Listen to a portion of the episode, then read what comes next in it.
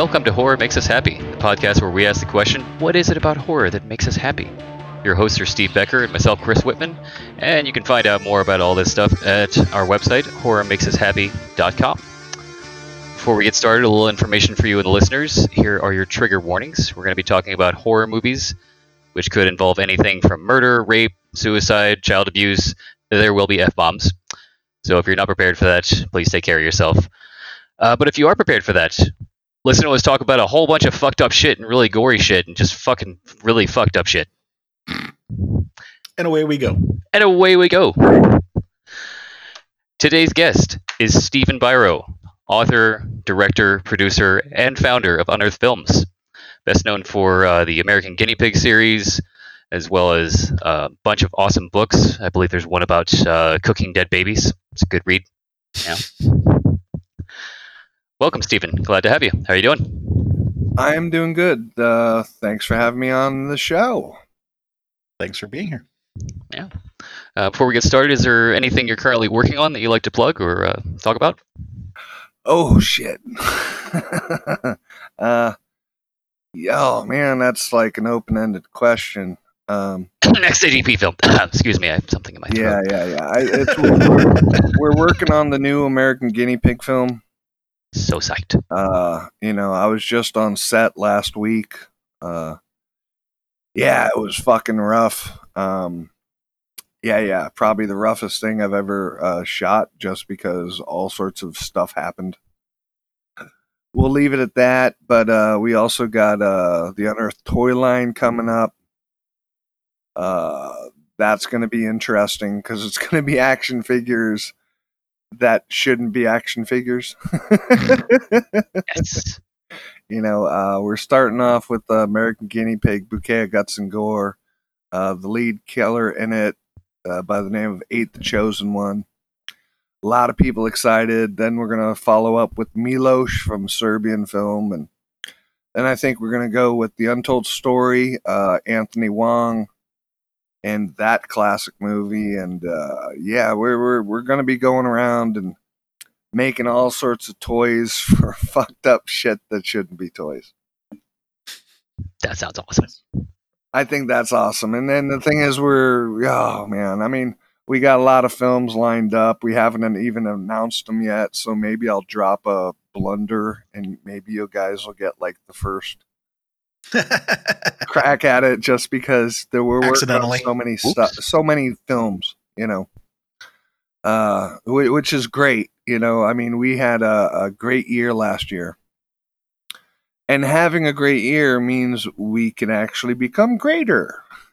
Exactly. Hopefully. Yeah, yeah, yeah, you know, and we get to pick up uh, bigger films and other films. And the thing is, a lot of people don't know what we actually do behind the scenes. And we handle a lot of other films and we sell them to a lot of the other companies. Uh, Shout Factory, Scream Factory, Vinegar, you know, we sell to everybody. Because it d- depends on the title. Because uh, I don't want to spend a hundred thousand dollars to release a movie. Okay. Oh my god, hundred thousand dollars. You know That's how money. You know how much cocaine I could buy? That's a joke, people. That's a joke. but if you do know where to find it, no.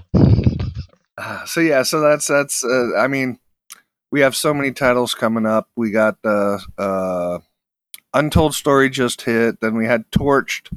That's coming out December thirteenth, and that was Ryan Nicholson's first film. And uh, shit. we've been handling the whole Plotdigger library for his family since Ryan has passed away. Rest in peace. And uh, we're actually finalizing and fixing Gutterballs 2 and uh, Big Fucking Monster for the Indiegogo uh, people who uh, prepaid for Gutterballs 2 and 3, but 3 was never shot. So uh, what we're doing is we're putting out all of Nicholson's movies, and we're hoping that you know uh, we make enough money to pay for fixing the two movies that the Indiegogo backers have paid for already ahead of time. Hmm. and uh, we'll be replacing, you know, uh, Gutterballs three with Big Fucking Monster. That's never had a release. Um, yeah, it's sort of a, a clusterfuck, if you will. well, the theme of this podcast actually is less about your work uh, and more about you as an individual. Um, Oh, so- damn it! yeah, sorry, it's gonna be a short one now. yeah, right. Yeah. Um, the the idea is that if we interview enough people, uh, you know, we might find some interesting common themes about why they enjoy horror, um, but also might find some unexpected ones, and that's cool too. Um, to that end, for this interview, we'll be asking basically three sets of questions. Um, the same questions again, uh, related to childhood, teenage years, and then adulthood. And the reason for that is sometimes when you uh, come at things from different angles, sometimes it triggers memories that you've forgotten. But that said, it's not meant to be a therapy session. So if there's anything that we ask that you don't want to answer, you can just say pass and move on. Oh man, you guys are opening up a barrel of monkeys. That's the idea. That's what we do, Good. but in a fun way. Yes. Um, so starting with childhood, what are some of your memories? What are your first memories of scary things? My mother used to instead of the tooth fairy, right? hmm uh, instead of a quarter or a dollar, she would actually put what we would call rubber googlies under my pillow. And it could be anything from a rubber Frankenstein to a rubber dragon or a snake or something. So, Are So, we talking about those things that you would stick on your finger, and they were a little rubber face, and they had the the googly floppy arms? no, no, no, like a real, real rubber Frankenstein. It was like about a foot and a half long. Jesus, Wow. that's pretty big. Yeah, yeah, pretty big for a rubber Frankenstein. It was awesome, and uh, and she, uh, yeah, yeah. I mean, my mom loved horror, but we're talking sixties, seventies, right? Right. So you know, so it was sort of goofy horror, you know, Mhm. and uh, you know, uh, yeah. So Spiders and bats. yeah, yeah. So she would. I mean, I had a. I, yeah, I, I woke up and I had a bat underneath my pillow for wisdom tooth or first tooth, not wisdom tooth. That's older, right? Yeah, I was gonna say. Yeah. Yeah, yeah, yeah. I and if you But- happen to get one of those that fall out, you got you got problems. yeah, yeah. But you know, it was a really cool rubber bat. Had all sorts of like little rubber stuff connected to it to make it feel like fuzzy, but it wasn't. Basically, uh, it was my mom that pushed the horror genre on me by accident. And uh, Okay. yeah, yeah, Does, yeah. does So, she know so- what she created? yeah, she did not have no clue what she created. I mean, No, I uh, mean now. Does she know what she what she created now? uh, she she passed in two thousand. oh, I'm sorry. dear. eight seven no 2000 no 2008 yeah uh and uh it was a bittersweet moment um so yes that's rough It is. But on a lighter note, uh, before she passed, I mean, it was still into the uh, the aughts, and you were producing at that point. So, uh, to qu- Steve's question, did she at least get to recognize what a monster she created in her son? not really and and not really i mean you know she knew i was writing books and she was Yeah. happy that i found god and uh she was uh I gave her copies. I'm like, "Hey, mom, here's a movie released. It's called Aftermath. You're gonna love it. It's got a doctor You're- in it. Yeah, you're gonna love it. It's fucked up, but you're gonna love it. and you know, and yeah, I don't. And the thing is, uh, I gave her a bunch of DVDs from the beginnings of Unearthed. Yeah, she was so old. And when I say so old, I mean she was like 64, 63 at the time. She didn't know how to operate the DVD player. Mm. So she couldn't watch anything that I was doing. So yeah, she didn't know the monster that she created. But the rest of you guys do. Yeah. Thanks, mom. yeah, yeah, yeah. Oh, and yeah, my dad. Now my dad, uh, he, totally separate individual. He he's like the Felix Unger of the Odd Couple.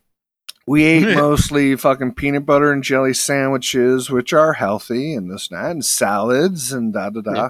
And once a week we get a roasted chicken. But he was so anal retentive on fucking being clean that it just drove me nuts. Hmm. and he used to be on our newsletter.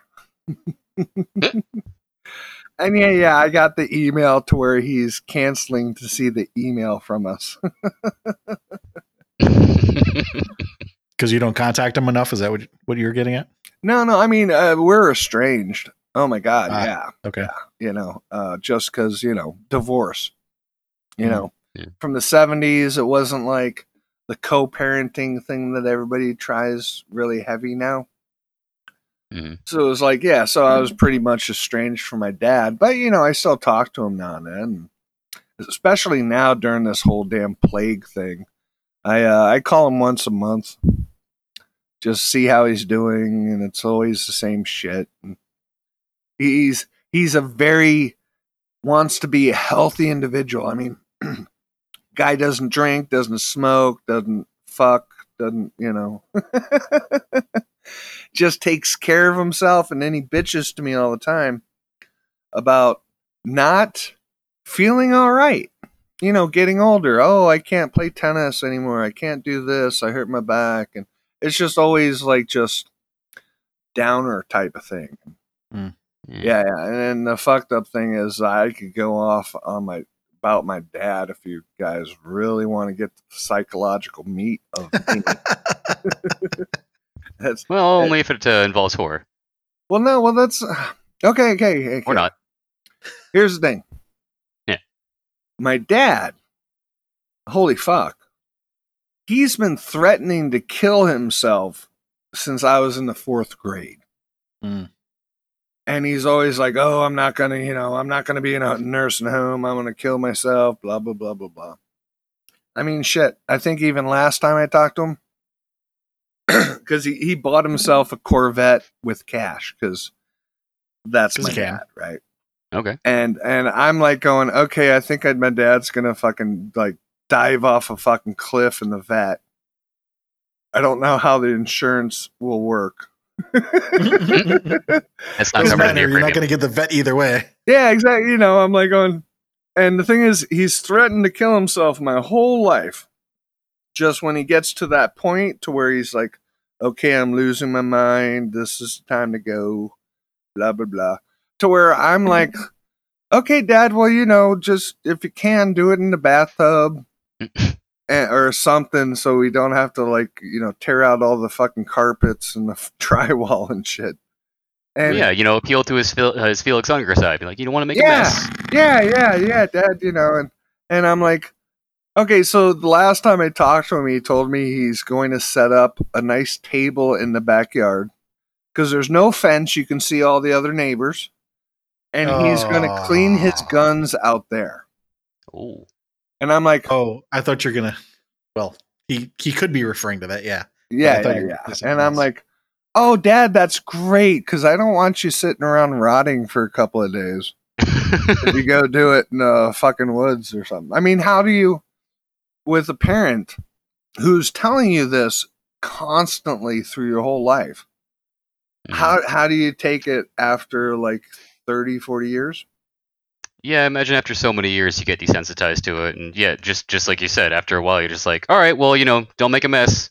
Make sure uh, Yeah, your body doesn't it. stay there for weeks. That's it. I'm like, Dad, you know, I'm supposed to move into the house after you leave, so make sure you do it on the fucking driveway or something. Well, I mean, clearly he needs help um, that you're not qualified to give. Um, oh yeah. Oh, oh my God. No. I mean, my dad hates doctors. Period. And he's like, he he called me up. I guess he uh, was riding on a ten speed like a couple of years ago, and he hit something. He took a tumble. he had to go in and get like ten stitches. And he's like, motherfuckers, I could have fucking stitched myself up for free. he's like, I'm not going to the doctor ever again. And I'm like, okay, dad, cool. You know, uh, you know, more power to you. But then I'm also the same way too. I don't go to doctors either. Yeah, probably one of the most difficult situations to to deal with is somebody who needs the help, but also has uh, certain beliefs that preclude them from getting help. Um, and that's not just medical; it's you know also mental and all kinds of different things. There's that's a very common thing, unfortunately, and you know there's a whole, only so much you can do about it because you know the the help that you get, particularly when it comes to mental health, uh, you know, it has to be uh, consensual is not the word I want to use, but you know, it, change does have to come from within, and if you're not really wanting it, then it- it's not going to help you. So, you know, you can't force somebody to do that. Um, it's not an easy situation. No, it's not. No, it's not, kind sir. I mean, that's all I can look at it and just like, okay, that's the thing, and I'm prepared for it. You know, that's the only shitty thing is that like uh I gotta be ready for the call, Mhm. and yeah, that's sort of rough. You know, it's like, okay, when is he going? Wh- when do you figure out you're mentally unstable enough to where you're like, I'm out? Or mentally unstable enough where you, as his next of kin, can uh, what's the word I'm looking for? Oh, oh, oh, Baker Act, all that shit. Yeah. Yeah. Yeah, Yeah. no, I mean, uh, Are you from Florida? yeah, he's in Florida, so it's a No, you. No, I'm in California now, I, no, I said, are you from Florida? mostly. Um, Okay. I, I I, was uh, just surprised that you knew what Baker acting was. Oh, well, because Florida. Is that only a Florida thing? I thought it was it was nationwide. Is that like a Florida law? No? Well, there's different phrases for it in other places, but Ah. the Baker Act is the name for it in Florida Oh, okay. because it was named after somebody named Baker. Yeah, makes sense. you know, it's kind of funny. I'm already thinking, you know, most of these interviews, it, it does take, in some cases, cases, quite some time to unravel what it is that somebody in particular likes about horror or what their personal connection to it is. Um, but this might be the shortest call ever. it sounds like you have a very good, uh, you know, your finger on the pulse of, you know, where this comes from for yourself, at least. Um, oh yeah. with good reason. I mean, Oh yeah, no, no. It's uh, uh I grew up hating life and uh there's a time that, you know, I just want to see everybody dead. But I love everybody. I know people fuck up. it, it might what might be interesting eh, on this call. So you know, there's there's usually two potential things that cause anybody to be eh, attracted to anything. So there's there's there's the attraction, there's a desire, and also a fear. So whatever it is that you love, whether it's horror in this case, or skydiving, or you know what have you, you can either be attracted to it for some reason that you like it, or you could be moving in that direction because you're trying to move away from something else. I you know we can kind of understand in in your case maybe the attraction is you know your mom had uh you know a positive experience with horror she appreciated it and shared that appreciation with you and it sounds like maybe the the moving away from part is moving away from your father that had you know the negative side of all the drama related to the bad things that could happen in life. Um but you know focusing on the good parts you know we could probably talk about your experiences growing up and and the different uh you know we've got a whole list of questions here. Normally trying to weed out what it is that you like or dislike but you know that that might be still interesting to go through this list of questions just to discuss your experiences with uh with horror in the sense of like like I just said we we've got a good grasp on why you know the negative parts a- about it but there there seem to be at least in your case also some good parts because obviously you know you're making a living at doing it um so there, there's it sounds like there could still be stuff to talk about Oh no, there is. Don't worry, pal. so We- other than your mother only and father scratched the surface, man. right? right We're still in childhood here. You're right. So other than your mother and father, uh, you know, again, referring mainly to childhood here, what other experiences related to horror uh, jump out at you as being impacting in, on your childhood? You'll find this funny because this is a weird one. Uh, Okay. my mom got remarried and my dad had a back problem because I was only with him for about a year and a half. Learning, he was actually teaching me shit, right? Teaching me how to tell time, how to save money, right? You know, and Mhm. Uh, my mom got married to another guy, and he was a drunkard times 10. And uh, my dad didn't know this, but he was like, oh, wow, okay, that's, you know, the kids need a mother and a father, so here you go. So me and my sister went to my mom. And this guy was such a fucking drunk. Holy shit. He, he would get fired from drinking on the job. And Nice. then, you know, he'd put out the resume and get hired in Nebraska, South Carolina. So I always moved around, even in New York where I was born. I think I think I've moved around 14 different times before I was even 12.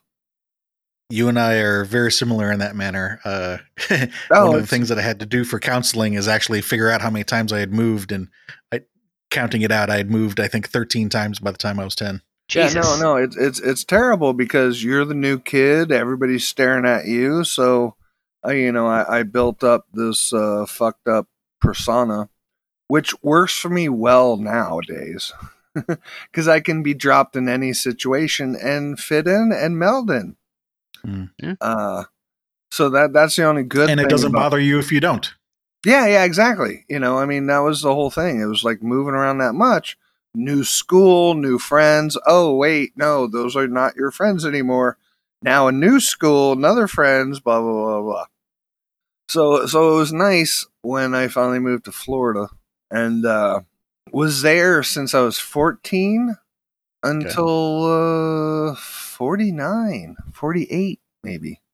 And even there I moved around a fuck ton too.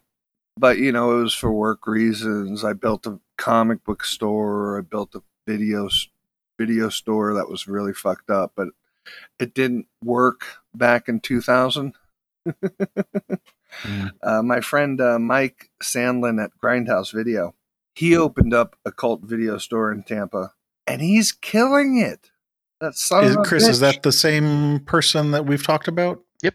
Yeah, we're trying to get him on the podcast too. Oh no, he he great motherfucker. Yeah. Uh, I trusted him. I had him do Indiegogo shipping for me for the first two movies. Fucking phenomenal guy. And uh, the thing is, he tells me his sales numbers for the day, and I'm like, "You son of a bitch!"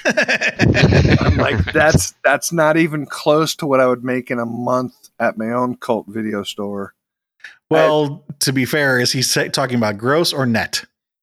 Because those are two different things. gross, gross. Yeah, yeah. Okay. His, his net was smaller than mine. yes, But- that there you go. I, I did it in 2000 and I opened up a cult video store in Ybor City, which is the party town. Yep. Mhm. And I figured we'd do great with the waitresses and the bartenders ordering, you know, renting fucked up shit, but nobody gave a fuck. and the internet was still newish. You know, I mean, I had back then, I had a fledgling bootleg company. I shouldn't. Is funny now that you're bitching about people. Well, yeah, no, I'm bitching. Well, because it's 20 years later, man. just got it. Just fucking with you. No, no, no. It's it's it's 100 percent true. Back then, with like shoddy VHS bootlegs, the shit looked bad.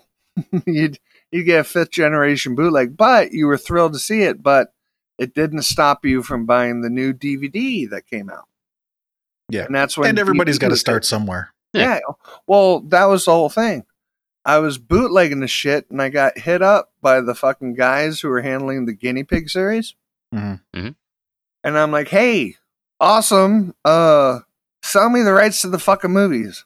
And they offered, it was like a stupid, ridiculous amount. It was like 80,000 bucks. And I'm like, no, I got to start a company. I got to do the authoring and this and that and this and that. And fuck you but you know let's do it. We'll we'll start the company 50-50 and he's like no i can't do that. And he hangs up on me.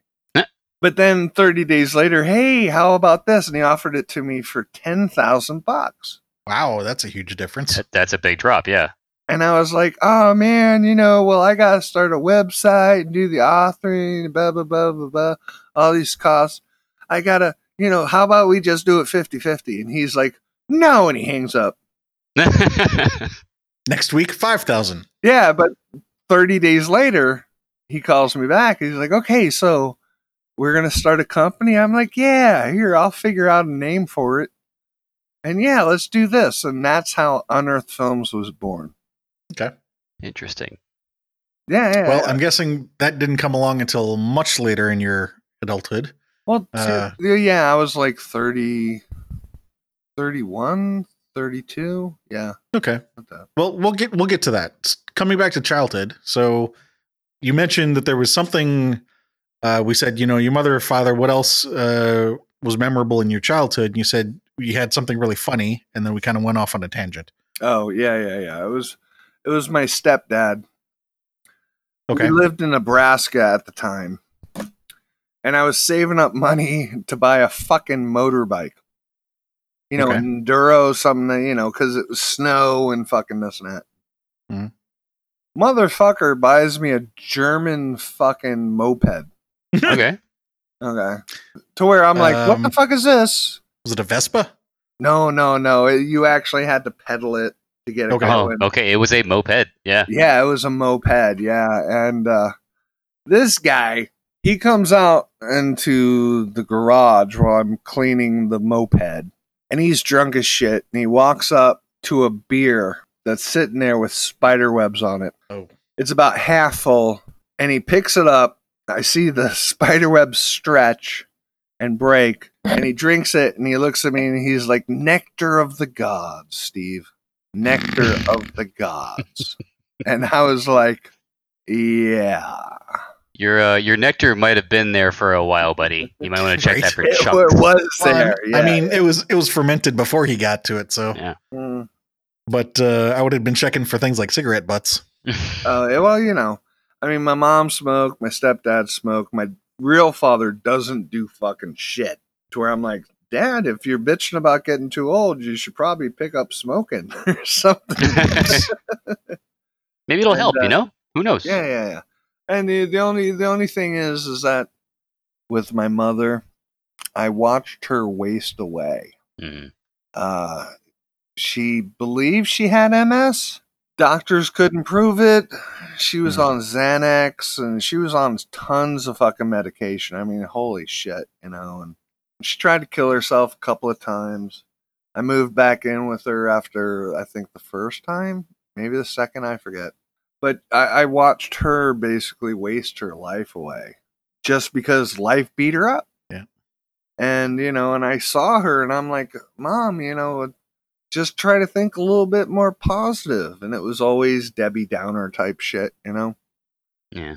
So, you My know, so, mom- so I want to make sure that I don't do that. Right. Because, Yeah, my mom struggled with depression her whole life too, and it- you know it's it's kind of sad because now, after you know the age of COVID nineteen, there's so much more stuff that's immediately available online. Uh, so as long as you have an internet connection, you can get so much more help than you were able to even two three years ago. And I wish my mother had been, you know, managed to live long enough to see it now because now she might have been able to get some of the help that she could have had before. yeah, it's just so stupid. I mean, our society is really fucking stupid if we actually step Oh, back and that think too. about it. Yeah. That shit should have been available back in 20 years ago, as soon as the internet Yeah. was there. You know? Yeah. Uh, we shouldn't have had to wait until a pandemic, right? Well, Which the two issues are thing. are money and what's the other phrase I'm looking for? Um, not mass support, but uh, critical mass. You know, there's there's a lot of services out there that were really struggling because you didn't have the critical mass necessary to support it. But um, you know, with everything going the way it has now, there's so many other people that now need those services that Now we have That's the critical helping mass. And that's why our society is stupid. Oh. I mean, that's a whole nother podcast. it is. No, it is. Yeah. Uh, that's the whole problem, you know? So, was there, you know, again going back to childhood, was there anything uh, that you experienced in childhood that actually scared you? Besides the rubber bat. I, I will say maybe Jaws. Yeah. Okay. Yeah. Okay. You're I not the first one to say that. I think uh, Jesse Seitz said uh, Jaws was one of her early uh, fears, Yes. didn't she? Yep yeah, it's. Uh, I was uh, staying with my dad at the time. Had two friends. Went over to a friend's house, and he's like, "Check this out!" And he turned on his TV, and Jaws was on because he had like early HBO. Mhm. And yeah, yeah, watched the last part of it, and holy shit, when Quinn got, you know, we were like, "Oh my god, is what's going on? Is your heart beating like mine?" And everybody's touching their hearts and shit. They're going, "Oh my god, what's going Mhm. on here?" So yeah, so that was my first flip out. I think the Okay. only second other flip out I had was uh, Blood Sucking Freaks when I was sixteen. I don't know that one. Yeah. Blood That sucking. one, Why bl- does that sound oh god, uh, directed by Joel Reed, and it's about some masochistic, effeminate guy with a black midget, and they would torture these women beyond belief. I mean, like you know, throwing darts in the middle of their assholes and shit. You know, And I Okay. just It looked it, was up. and this really- is it was- 76. So that's uh that's some pretty hardcore shit for 76.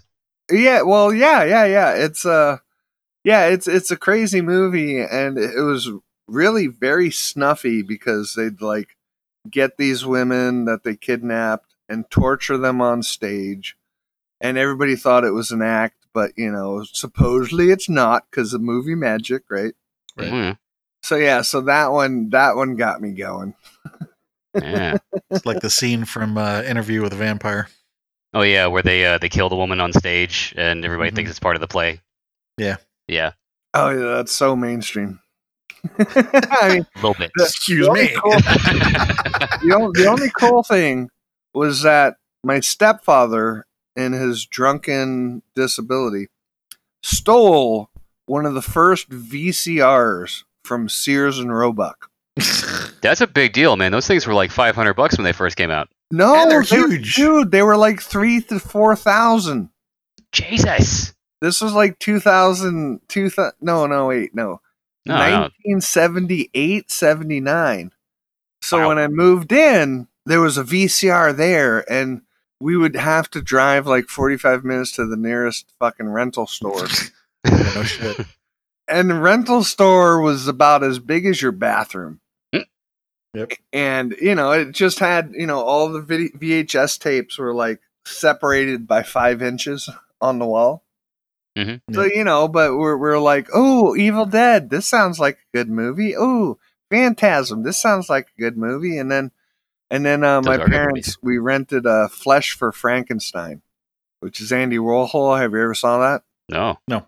Oh, uh, it's fucked up. You must fuck life in the gallbladder, and then he's fucking a dead corpse. And I'm sitting there with the two parents going, doopy doo doo doo, you know, because it's very sexual. right? And like, how old were you at this point? Oh, I was like 14. Okay. Okay. So, you know, so it's like I'm watching F- Andy Warhol's Flesh for Frankenstein and Blood for Dracula. I mean, you only had so much to rent in that one place, so we went through it all. Yep. and It uh, says something though, you know, that the VHS is cutting edge technology, yet still some of the first video cassettes you're able to get are classic horrors like that. Well, I'm also wondering if this is in New York, you know, there's a lot of places, particularly in the city, where, you know, stores are just tiny up there. Yeah. Oh, this was in Nebraska. Oh, okay. well, never mind. Scratch Nebraska. that. But still, there there wasn't a lot of VHS tapes because back then, VHS tapes cost seventy five bucks to eighty bucks. Yeah. you know That's why they did the rental thing. Yeah, yeah, yeah. You know, and uh, yeah, it, it the the market stayed that way, and that's how everybody made money back in those days. Although, actually, I mean, if you really want to get to it, the reality was they didn't cost that much. But what they were doing is they were selling the machine cheaply, and then they were they said, "We'll get you on the tapes," just like they're doing now, or with inkjet printers. It's Mhm. the printer that costs more than the than the the uh, the ink, but they sell you the printer cheap, and then they get you on the ink. Uh-huh. Uh-huh. Just like just like how Tommy Chong would sell uh water pipes with extras that come with them. Yeah. Yep. So uh, let's see. When you were a kid, did you participate in Halloween? Oh, how could you not? Fucking free Right? candy, Candy. man. There you go. did Did you have a favorite costume? Least favorite costume? No, I remember I was Frankenstein one year, and that was with the plastic Vinyl. Mhm. Always with the plastic masks. Yeah, Yes. yeah, yeah. Uh, and then I, I actually started. It's a rite of passage. Yeah, Yes. yeah. And then then I was like, ooh, there's better masks out there. And Mm. I think uh, I bought a stupid witch one. I don't know why I was a witch. Could have been a male witch. Man witch. It was a man witch. We're a sandwich? What? exactly. I was a sandwich one year. Yeah, yeah, yeah. Um, not, nothing uh, that stands out. I mean, I remember I found a bootleg Iron Maiden Eddie mask, but it had the That sounds hood awesome. On top of it, but it had the peace of mind type of metal staples around his head. And Mm-hmm. I took off the fucking hood. And yeah, the, the metal staples went all around the head, looked fucking great. Uh, Yeah. I think I was like 16, 17 at the time and shit. So, but then I didn't trick or treat either Right. at that time. So yeah. Slight tangent because I know we're getting off on several tangents, and I'll keep this quick. But I, I'm just browsing through the pictures on uh, Flesh for Frankenstein. Holy shit, Udo Kier. He is so young in this. Oh I had yeah, no idea that was him. Fuck yeah, no. It, and he was also in Blood for Dracula. Yeah? Amazing because he's like, I will only drink virgin bread. Yeah, that's his voice. Oh Yeah, yeah, yeah. What is he like? Twenty? That's insane. Oh yeah, no, I, I know. And and the only problem is with that movie, the reason why we haven't released it is the owner. Uh, yeah, he's got dementia. Hmm. Oh, Yeah, I mean, I've Did dealt, you I've dealt with that uh, a number of occasions. I imagine. You did have. you have any group of friends that you hung out with as a kid? I mean, I know that your mom liked horror, but uh, did you have any other friends that liked horror? Yeah, like you kind of mentioned when you were watching Jaws. That's that's kind of like a, a follow up statement whenever we ask this question. It's always good to watch a scary movie with friends because you have that moment where you can look over at a friend. Like, is your heart beating as fast as mine? So it, it sounds like you did have uh, a, a horror crew, as I like to call it. No, well, well, the Jaws guys, you know, I think I was out of there after two months. Okay. so they weren't really friends and i bounced around like a lot to where like horror was just mine. And then when i got to florida and then you know i had all my stoner buddies and that's the thing i, I floated between a lot of different groups. You had the metallica guys group you had the S- slayer guys you had the anthrax guys. You had all sorts of different groups and i would like float like a butterfly between them all. Right. But then when they'd come over to my house i'm like hey you want to see something fucked up yeah yeah yeah and the funny thing is i'm friends with a bunch of my high school friends on facebook and they're mm-hmm. just like dude what the fuck what the fuck happened to you? What do you mean? What the fuck happened to me? I've always been this way. yeah well no they're all like yeah dude no your earlier self was like was like if you talk to your earlier self your earlier self would be very happy with you mine Right. would be like dude total boner over here way to go man Dude, you're fucking killing it. Right. Okay, but no, no, uh, no group of friends that particularly focused on horror, at least in your childhood. no it wasn't until fucking like uh adulthood. yeah yeah yeah until Or i at was least like adolescence. uh 28 29 you know before i opened the video store up to where i i had um good close personal friends that were all pure horror. It's like they'd be able to ramble off to you all of Fulci's films. Nice. and when i say all of them i mean like fucking all of them to where you're like Okay. what the fuck? That's that was his tv movie. And it was a romance. Don't tell me that. You know so so yeah so around the 30s is when i had like the batch of friends who were like horror hounds. And they, they knew Chas Balun personally. Uh, if you guys don't know who he is. That's a Chris thing. yeah, that's, I'm feeling it every one of these today. Um, yeah no you're no you're you're you're here with one of the oldest schooled horror guys right? That makes me feel better about feeling. There yeah yeah. Chas Balun was uh, the editor for gorezone magazine for a while and uh, early Fango guy, and he was the gorehound. He actually coined the phrase "going gorehound." Okay. and a great guy. He he was bootlegging back when we were I was bootlegging to where we were trading shit and stuff. And Hmm. he he wrote sequels to uh, Dario Argento movies and some other shit Oh, that shit. never got made. Uh, he was actually on the set of Society. Oh, Brian, What was his name? Society. I know Society. I do at least know that one. Okay, yeah, he was he was on the set for that. I think he has a big fake plastic penis tongue in his mouth. Nice. but he he was just he was like the uh you know the extreme side of horror if you knew who Chas Balun was then you're instant friends with the other person Okay. That was like the password to be in with yeah yeah yeah that was like it's like oh you're not just one of those jason michael myers dudes you actually know real horror which is the fucked up shit like cannibal holocaust and gates of hell and blah blah blah blah blah blah blah Right. so it's like so if- if he came up in a conversation you were instant friends with the other person because it was such a small section of the horror industry right. you know and you can say you know if i say tony timpone you know who i'm talking about right Nope. oh jesus Get in front on that one. I know. Okay, he, he was he was uh, the What the am I, 0 for main 6 now? editor for Fangoria for way too many years. Oh, see, you're getting literary. Chris is not a liter- literary guy. He's a more movie guy. I don't read books. Books are for nerds. Uh, Except he's writing one now. oh, nice, nice, nice. What's it about?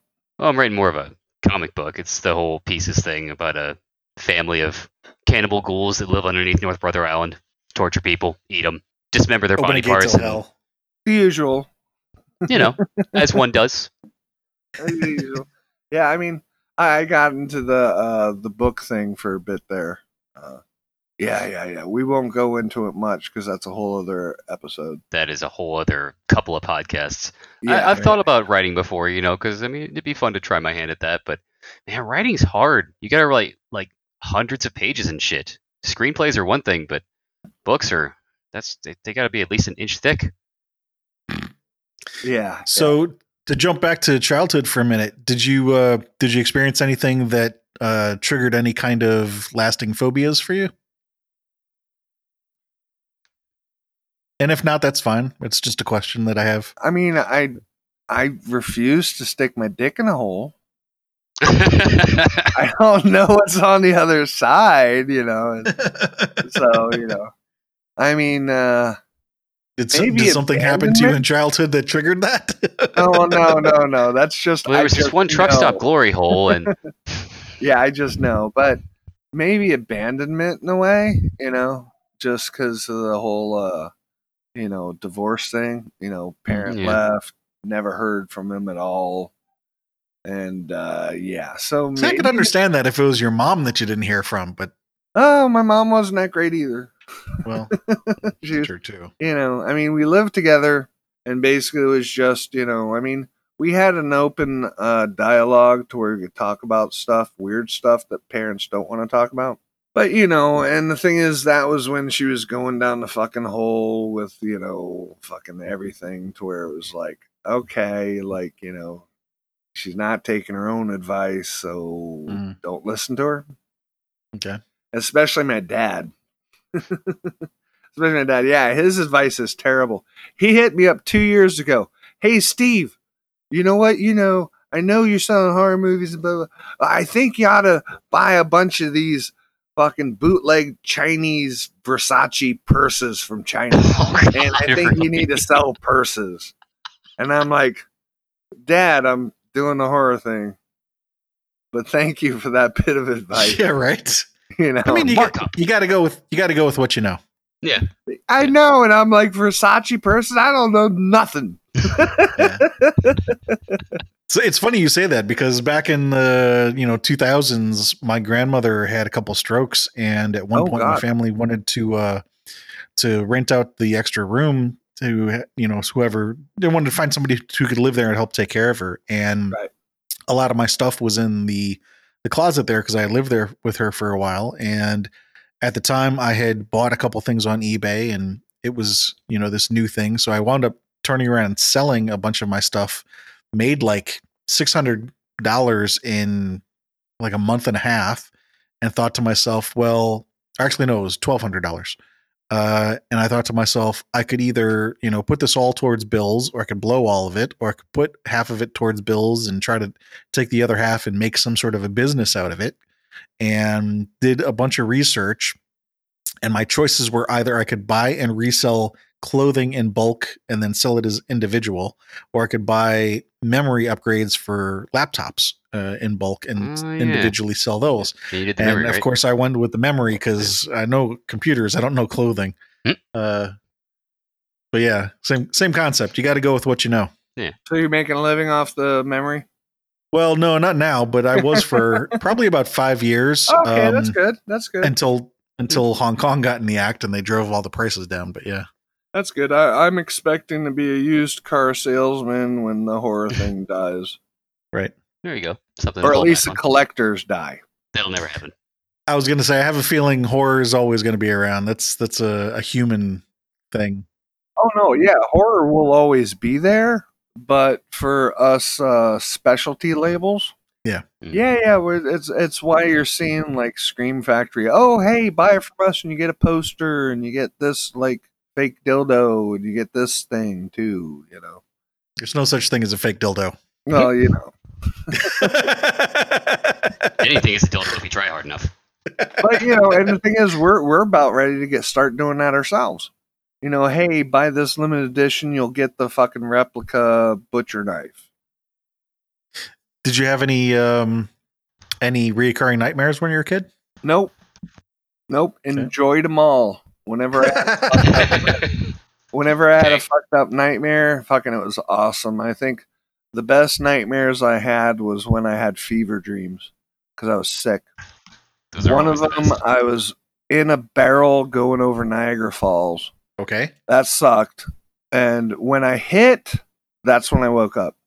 Uh, the other one, fever dream that I really enjoyed, was uh, my body, the fucking veins started bursting out of my fucking flesh. And they were like, you know, spraying blood everywhere. Okay. Yeah, yeah, that was cool. I woke that I woke up. I was like, what the fuck? I got to put that in the movie, so it's in a screenplay. Nice, like little tiny fire hoses. Yeah, yeah, yeah. So no, no, yeah, no, no reoccurring cool dude. I think I, f- I fucked Madonna once. That was cool. Huh. It was when she had the ponytail, she blonde ponytail. It was on the roof on a dirty mattress. I don't know why that that's funny to me, but okay. I mean, it, it sounds accurate. um, how about reoccurring themes in dreams? No, no, no. I'm usually flying around, fucking talking to dragons, fucking watching aliens, fucking uh, blow the shit out of fucking uh, cities. But like I'm on the top of the mountain to where you can see everything in a vista to where it's like, wow, look at that shit. Dude, you have awesome dreams. I'm jealous. I mean, it's probably due to uh, certain intake of certain things that help me fall asleep, but uh, I, I typically only remember like clips of dreams, like quick seconds here and there. It's not you have dreams that are fucking full movies. Yeah, yeah. I mean, that's the- so you know, I love the dreamscape because, yeah, yeah. The, my my dreams are just like so open ended to where it's like, I mean, the weirdest thing was when I was talking to that damn dragon. He was talking in dragon speak, and I could hear it. He, he would speak in dragon Uh-huh. speak, but I would hear it fucking translated in my head. Uh huh. Have you ever watched Rick and Morty? I said, have you ever watched Rick and Morty? Oh, I love Rick and Morty. The damn The episode about the dragons? Yeah, did you and the dragon? Uh, did, did the dragon try and coerce you into a certain orgy of some sort, or No, just no, don't no. do I was saving. I was saving the planet. Come on, man. Oh, okay, okay. Yeah, we may still be talking about childhood dreams here, so you know. Here, take this orb. No, these are adult dreams. I mean, I, I don't have anything that reoccurs. It's just always a fucking, you know, crazy ass fucking. I'm jumping 20 meters in the air, landing on fucking telephone poles, shit like that, you know. Yeah, yeah, Okay. yeah. I mean, I wish I had recurring dreams, and that would probably mean that I have a a holdup in my psychic abilities. Mm. Maybe, maybe not. I mean, I mean, I was just thinking about something actually that kind of ties into that, which is, you know, we've talked a lot of the questions that we have here relate to fears and, and negative things, but the very next thing I wanted to ask you was to start talking about some of the positive things. You know, what what were some of your positive experiences with horror as a child or in your teenage years? Oh, it's just I loved it and uh it got me over the hump of wanting to kill everybody on top of a bell tower with a sniper rifle. Yeah. That's a good thing. It's a uh, it's a healthy creative outlet. You know. Yeah, yeah, yeah. For those It- urges. It's, it's you could see all the death and murder that you want to happen in the safety of your own home. I Yeah. mean, I've had uh, a number of people hit me up during the conventions, and they're like, "Dude, if I didn't have the outlet of the movies you put out, Mhm. I'd be on top of a bell, bell, bell tower." And I'm like, "Dude, me too." Yeah, it's like you're high doing a public service when you put it that way. yeah, yeah, yeah. So, so basically, I think uh, what I'm doing is I'm giving people a healthy outlet to get out some of their trans- transgressive thoughts and uh, some of their own nightmares to personally make them real to where they're not doing stupid shit, you know. Yeah, like now I don't have to go slit someone's eye open with a razor blade. I know what it looks like. Exactly. No, it's well, well, you know, that's a little bit more detailed, but you know. He's a little confused, but his heart's in the right place. Huh? well, you know, going back to what I said earlier about you know the fears versus desires, Mhm. um, is there anything in particular that you see um, as a common thread in the types of horror that you like in terms of you know metaphysical versus you know gore versus zombie versus you know is do you see some sort of common thread that you go yeah I like this Oh, for me, yeah, it's uh the the war between devil and God. Okay. I'm a theologian because I, I met them both. hmm I know you could uh, you could say that I was fucking drugged out of my fucking mind, and I was. Uh, That sometimes But- helps. but there was a time when I was searching for God, taking massive amounts of LSD and nitrous oxide, and uh, and the wrong one showed up Mm. oh well, the wrong one showed up, but masquerading as something holy. got it and uh, you know, and, and it's really fucked up. And I wrote three different books about it because it affected me so much. Hmm. I mean, it changed me as a person. Uh, One hundred percent. It was just like boom that one day, wham. And uh, so for me, it's about the fight between morality and sin and fucking you know God and the devil, heaven and hell, and and I love that. And personally, I like to bring that into every aspect of my filmmaking. okay Uh, I mean, Bouquet of Guts and Gore, uh, the two chicks on the beds who we rip apart, one's Christian and the other one's not. One's a mother, one's the daughter. Mhm. Daughter is not Christian. That's why she gets the red LSD. And the other one is Christian. I mean, we yank a c- cross off of her, you know, off of her neck. Mhm. And the killer's like, I'll give this back to you when you need it. And it's during her, well, while her heart's exposed and it's beating for the last time, he puts the cross back on her heart on the last beat Yeah. to me that's beautiful you know it's like the battle between heaven and hell will always i mean it's it's in bubba the redneck werewolf it's in bouquet it was supposed to be in Song of Solomon. bloodshock but me and the director had a misunderstanding but it's definitely in song of solomon Oh, yeah. have either of you guys seen that I was there on set during filming. oh is that you Yeah, it was me. oh shit okay. i'm sorry Hey, you know, it was a while ago. There were a lot of people on set. It's uh, I was well, really yeah, very, yeah. uh, Well, also my memory is not as fucking sharp as it used to be. that happens. So I'm kind of curious. You mentioned the, you know, that you're really fascinated with this whole good and evil thing. Mhm. Um, is there any? I, do you have any idea why it is that you're interested in that? Well, yeah, because I met God and the devil. Fuck. I thought you were saying that you're interested in that before they showed up. well, no, no, I wasn't. I was an atheist. Okay. And then I hit a time in my life to where I'm like, okay, something's fucking up. Something's not right, or something's 100% right. And Mhm. I got to find my creator. And what did I come up with? Take the most drugs you possibly can, get on top of the mountain, and see what happens. And that's what I did. I'm going to ask two different questions here. One is, who is What's your your favorite daddy mo- and what does he do? yeah, right. Um, one is, what's your favorite movie? But then the second question is, what movie have you watched more times than any other? Because that might not be the same as your favorite movie. Uh, um, my go-to lately has been "Make Them Die Slowly," aka Cannibal Ferox. okay.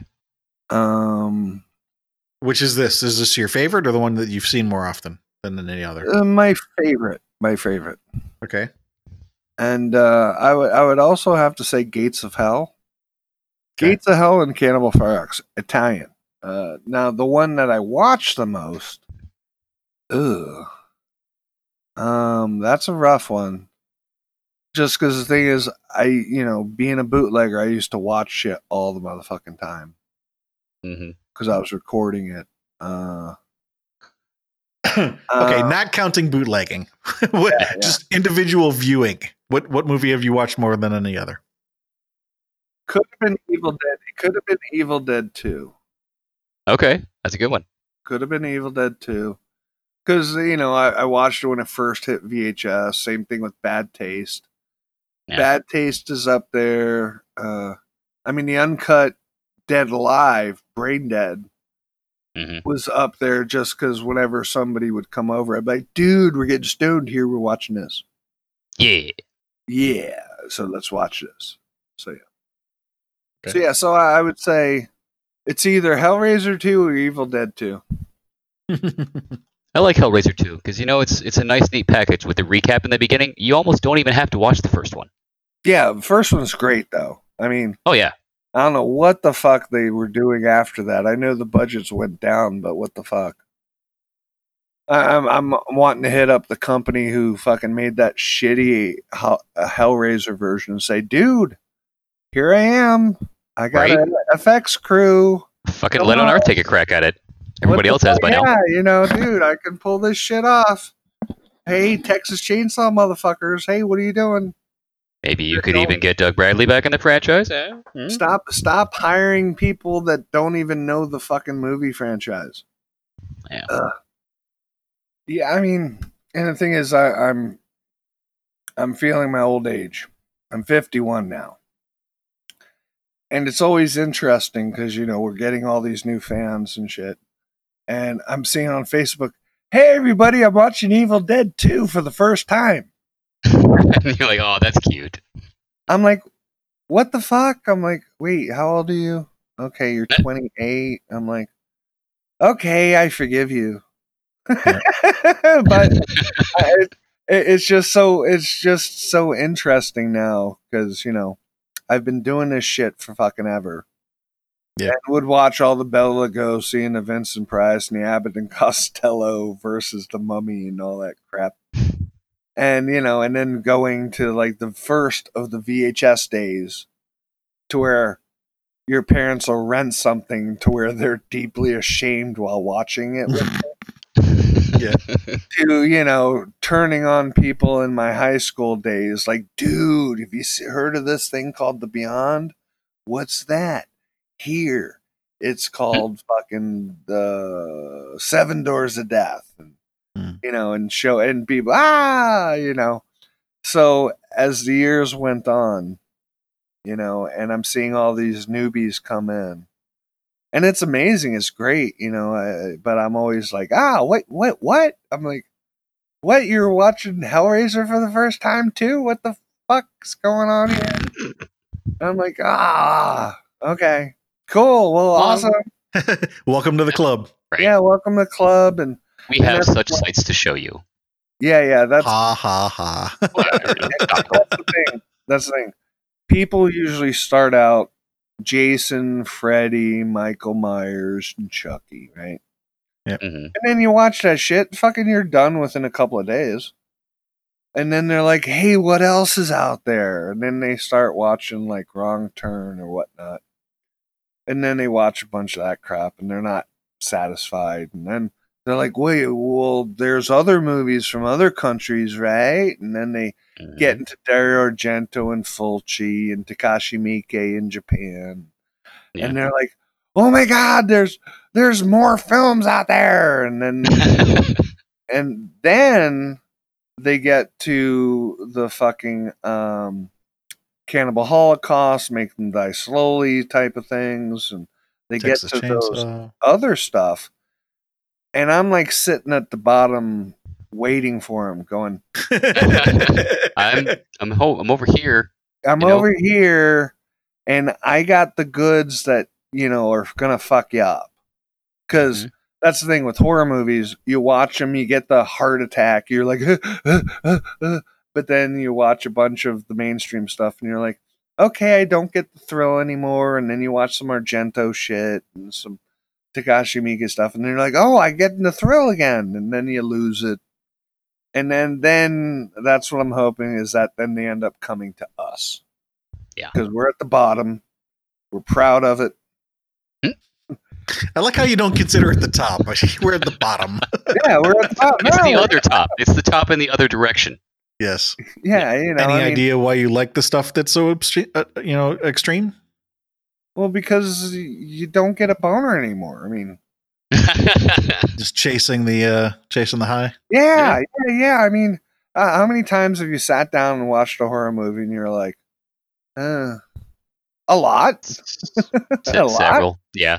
Yeah, I So- mean, I've discussed this on previous podcasts too. It always happens that way. You, you just like you said, you start off with uh, the mainstream stuff, you know, unless you were grandfathered into it like yourself early age. But um, no, you, you start off with uh, the mainstream stuff, and then you get more extreme, and then more extreme, and you you do lose that high, and it just gets to the point where all you're doing is escalating, watching things that are more fucked up and more twisted and disgusting, and yeah, you get that, but uh, but yeah, you, you do lose that um, that high of of shock because after a while you're like, all right, yeah, they, they cut that person's st- testicles off and fed them to him.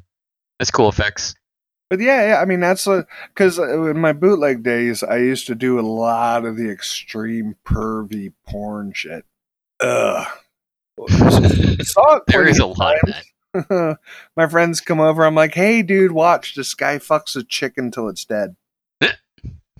Yeah, yeah, yeah, yeah. Uh, movie's called Chicken Fucker. I don't know who it stars.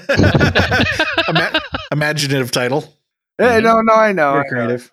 So I've watched all that crap too, to where now when I watch a movie, yeah, I, I I don't get that thrill, I don't get that buzz, and the only time I do get that thrill and that buzz is something that we're fucking making or I'm putting out, to where I know this is gonna fuck people up. Basically, that's what it is. Uh, we got a movie called Twenty Nine Needles coming up. Mhm. Oh fuck me, Mhm. fuck. no, no, seriously. Fuck, it's the most extreme thing I've ever seen.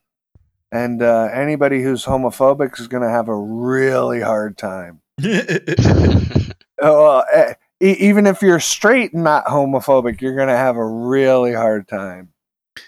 On one hand, I'm curious to ask. On the other hand, might be one of those things that you it's better to leave for the audience to discover on their own. Both. Probably better to leave that one a mystery, yeah, or or both, yeah. No, I've seen a few of your posts on Twenty Nine Needles, and it looks absolutely horrific. Oh man, In the best dude, way. it's it's a reverse Jacob's ladder. Ooh, Hmm. okay. It, it's I mean it, it's got a damn good story to it, and it's just about a guy trying to figure out who he is sexually, and he goes down the wrong fucking path, and fuck me, fuck. I was just like fuck. I was like fuck. I'm like fuck. I mean, fuck, I- you know? no One more time. boner for a week. I had no boner for a week. Wow. That's okay. That's a tagline on the DVD right there. After watching this film, I was unable to get a boner for a solid week. Sold. week, no matter what I did, didn't matter. Nuns, nothing. I mean, not even Brazilian fart porn. That's that always does it for me. Oh no, no. Oh shit. I forget. One of the guys from uh, one of the other labels. He he he hits me up and he's like, dude, have you ever heard about Brazilian snot porn? And I'm like, no. and he's like, here you go. And I'm like, uh, thank you, I think. Th- Thank you? Question mark. Thank you. I mean, I, I I prefer like carrots and cucumbers. if you're gonna do something with some weird, do with some vegetables. At least you can have a nice salad when you're done. Uh, well, normally we close the interview by asking, uh, you know, two questions, which is, uh, you know, why horror? Um, once we've narrowed it down to what it is that you like about horror, in your case, you know, the the good versus evil thing really isn't very big in any other genre other than maybe sci-fi. But even when it is sci-fi that deals with good versus evil, it's uh, it's either how can I say this? It's not religious, or if it is religious, then it's it's got a horror theme to it or a horror tinge to it, kind of like you know Event Horizon. It's it's sci-fi, but it's still horror. Right. Um, and the other part of it of you know the relationship with your your mom and dad, obviously that she was a fan of horror, so you can't get that relation out of any other genre other than than horror. So kind of narrows it down for you. Um, yeah, uh, So your question, question is answered. Yeah, the question was answered halfway through this. Really. Yeah, Yeah. that's what. That's what I said at the start of the call. I was like, "This is going to be a short call." Yeah. Well, no, all you gotta do is talk to me long enough, and more shit will bubble up to the surface. Hmm. I mean, I do that to plenty of my friends, and they're just like, "Dude, fuck." but yeah, so uh, yeah, yeah, yeah. My mom brought me into it, but I want to kill masses of people, but I'm a nice guy and I can't do it. There's just that that constant wall of fucking morals. Why? Well, no, I know, no, I'm a good guy. It's like I give money to friends that need it. I blah blah blah. But I just well, there's a difference between wanting to do something and doing it. that was that was the mm-hmm. one big thing on my old podcast, which was called Stephen and Brad the podcast. and if there was a red shiny button in front of me to turn off society to make it all end, I would push that immediately. Why is that? We could have done better. Start over. Everything starts over anyway. Ah, see, ending and starting over are two different things, though. You said end. Yep. Well, yep. And and this iteration. boop, boop, and hope that there's a sequel. Yeah. I'm not the DJ. Okay. but if I had the opportunity to unplug his station and he'd be like, Fire, what the fuck you doing? And he'd plug it back in and he's like, Now I gotta start over. Okay. Yeah, I'm all up for that. Basically, it sounds like you're saying if you were the uh, creator, you would look at everything right now and be like, "Get the eraser, Yep, yep, yep. scrap yep, it. We're starting over." Yep, we're starting over. well, as as Maynard likes to say, uh, don't just call me a pessimist. Try to read between the lines. Ooh, tool reference. Nice. Oh, I have hope, but yeah, not a lot. And if that button was there, beep, beep, beep, beep, beep, beep, beep, beep. Yep. Yeah. Yeah. So yeah, so No, I I think if we were to reset, we would eventually find ourselves back in a similar situation because uh, you know, just the nature of not just humanity but nature itself. You know, there are things that you know, going back to the god conversation, there are there are things that I think are necessary for propagating life and letting life sustain on a worldwide or global or universal level Mhm. that wind up being negative at the personal level. But if you were to try to make everything perfect at the personal level, then the global level wouldn't work anymore and, and it would just all fail. So, you know, it's as Professor Joseph, Joseph Campbell liked to say, it's uh, you know, it's an opera. It's a painful opera, but it's it's still an opera. You have to appreciate appreciate it for what it is because this is it. You know, this is what we get, and you know, if you can't accept that or affirm it, then it's you know you're you're choosing not to affirm life itself.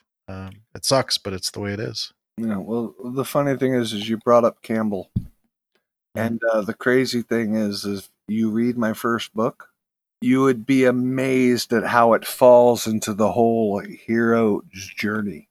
Right. Holy moly! I read that book after the fact, and I was just like, "Oh my god, the Call of the Hero!" There's a. I'm like, "Fuck!" I'm like, oh. you know. I mean, that's the that's the only cool thing is that you know, um, like even with uh, uh, Plato's uh, allegory of the cave, Hmm. I experienced that, and it's in the book. And I didn't know about the allegory of the cave until afterwards, because after you you meet the big guy, yeah, you're doing a lot of research on everything, and I'm like, holy shit, uh, fucking, there's the allegory of the cave in my fucking book, but it's a little bit different, but it's the same damn thing. Right. I'm like, that's that's the weird thing that I noticed after going through all my personal trials and tribulations was that it's mostly been written about for centuries, the, uh, for all of all of time. The thing I really like about Campbell is that he he also saw that that you know there are these similarities across geographic distances and across uh, temporal distances where these societies had no contact with each other. And why is it that these same ideas keep cropping up all over the world and all throughout time? And he said, you know, there's got to be something about the human experience and the psyche of human humans and what it means to to live in this world that that we all know and share and and need um and he said you know and if we can figure out what those things are then maybe we can do a better job of meeting those needs because right now you know the things that we're doing are aren't always all that great you know and No, so if we no, could figure it out a, a little bit better then maybe we'll do better Yeah, and, and I 100% agree with you on that. And that was the weirdest thing after what I went through, and then finding out it's been written about for thousands of centuries. and Yeah. Mm-hmm. It's like, wait, why is what's that's okay? This is weird. So I don't know. I, I don't know whether or not you know it. I mean, personally, I think it's a plan that was made by an alien because even in the Bible, God's mentioned as an alien. Wait, wait. So Ridley times. Scott was right? Once, just once, that his thoughts are alien to us. But you know, yeah, yeah. So I, I think. I mean, I don't know what the hell he's thinking about this Trump thing. If it's the full plan, I mean, I know we got choice. You know, we got free will. But then, if there's a plan, then how much free will do we actually have? And that's the tripping point. And I would love to write a screenplay for it. It's just I don't have a, a millionaire budget guy's ear yet. Mm. I'm I've had them, but oh my god, it, it doesn't work because you know. well you uh you want to pitch anything before we do our closing Okay, go to unearthfilms.com for updates and to order straight from us. We're not the fastest on the planet, but you'll get some cool shit as bonus. Uh, maybe even stuff you never even asked for Yeah, yeah. Well, that's what I usually do. uh, let me see. Keep an eye out for the next American Guinea Pig, and then keep an eye out for Serbian film. We got the extended cut. We got Profane Exhibit coming. We got Promudos. Yeah, waiting on that one. No remorse. I'm I'm gonna announce a new movie here on October 31st, but I figured I'll take you guys a couple of couple of days, maybe even a week to have this. So uh, we just picked up Evil Dead Trap, uh, 4K scan, blah blah blah. It'll be awesome. is that the thing that you're announcing on the 31st Yeah, yeah, yeah. I'm waiting Ah. on the fucking artwork. cool, cool. Cool. Damn artist is slow. yeah, we've got a buffer uh, of episodes anyway, so this definitely isn't getting released before the 31st. Haha. Okay, so Evil Dead Trap. Yes, we got the 4K scan. da da da da da. Yeah, pick it up. Looks amazing.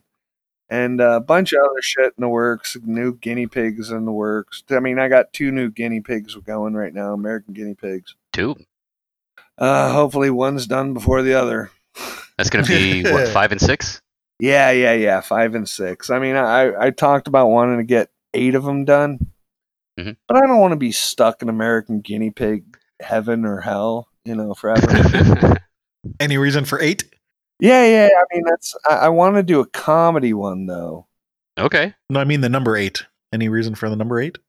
Oh, just because it'd make a fatter box set. Yeah. Yeah. Okay. Yeah, there you go.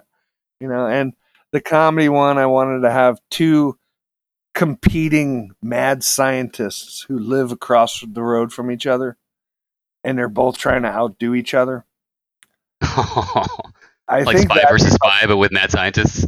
Yeah, yeah, yeah. So I think that'd be a cool. The, it's, if I go to eight, that's what I'll end up doing, and I'll direct it. I, I'm tired of directing. I, I want to bring other directors to the fold and push them out into the genre. You know, so that's what I'm doing right now. You know, Well, Chris is looking to get out of IT. Yeah. Yeah. well, what kind of mad scientist could you be? Mm, the maddest. well, no, I yeah, they'd have to be totally insane. So Have you met Chris? I could I could do totally insane. I can do that. Yep. Okay, I can make send that me your resume. your mad scientist resume, you know. Studied at Transylvanian College for three to four years. You Oh no, no, we- we're going full on crazy here. My my resume will just be a uh, a picture of a GI Joe sticking halfway out of my asshole. I mean, there, you know, that's that's all you need. I was figuring a severed head. That'd be cool. I mean, no, uh, my sister is my sex robot. You're hired. That almost she- ended up in a coffee spit take all over my fucking laptop just now. Uh, Okay, well, this has been great. Uh, different, but great. yeah, right. thank you for uh, thank you for joining our call. Yeah. being our guest. Um, and thank you to anybody out there listening. Uh, please do come visit us at horrormakesushappy.com. We'll have a schedule posted there to show who we're interviewing next, as well as the list of the people that we'd like to interview. Uh, if you can help us connect with any of those people, or if you know someone that you'd like to have added to the list, just let us know. I Um, know tons of help- people, man. Bring it on. Bring it. check out the list. Right. Um, you can also become a Patreon support, supporter. Uh, link to our social media, buy merch, please. Um, T-shirts. yes. In general, just uh, come let us know how we're doing. HorrorMakesUsHappy.com.